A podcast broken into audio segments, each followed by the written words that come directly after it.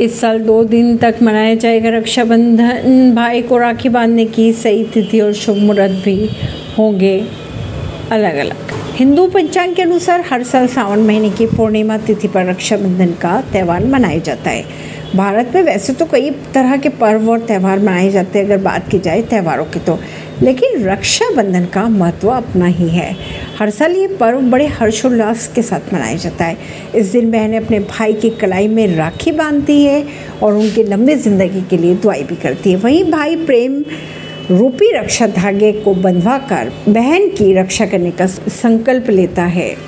रक्षाबंधन एक ऐसा त्यौहार है जिसे मनाते तो सिर्फ़ एक दिन है, लेकिन इसे मनाने वाले रिश्ते ज़िंदगी भर के लिए निभाए जाते हैं। अब बात करिए कब मनाया जाएगा। सावन की पूर्णिमा पर रक्षाबंधन का त्यौहार मनाया जाता है। इस साल सावन महीने की अगर बात की जाए तो पूर्णिमा तिथि आ रही है तीस अगस्त को। लेकिन कहा यह भी जा रहा है कि इस साल तीस अगस्त को पूर्णिमा वाले दिन भद्र का साया रहेगा।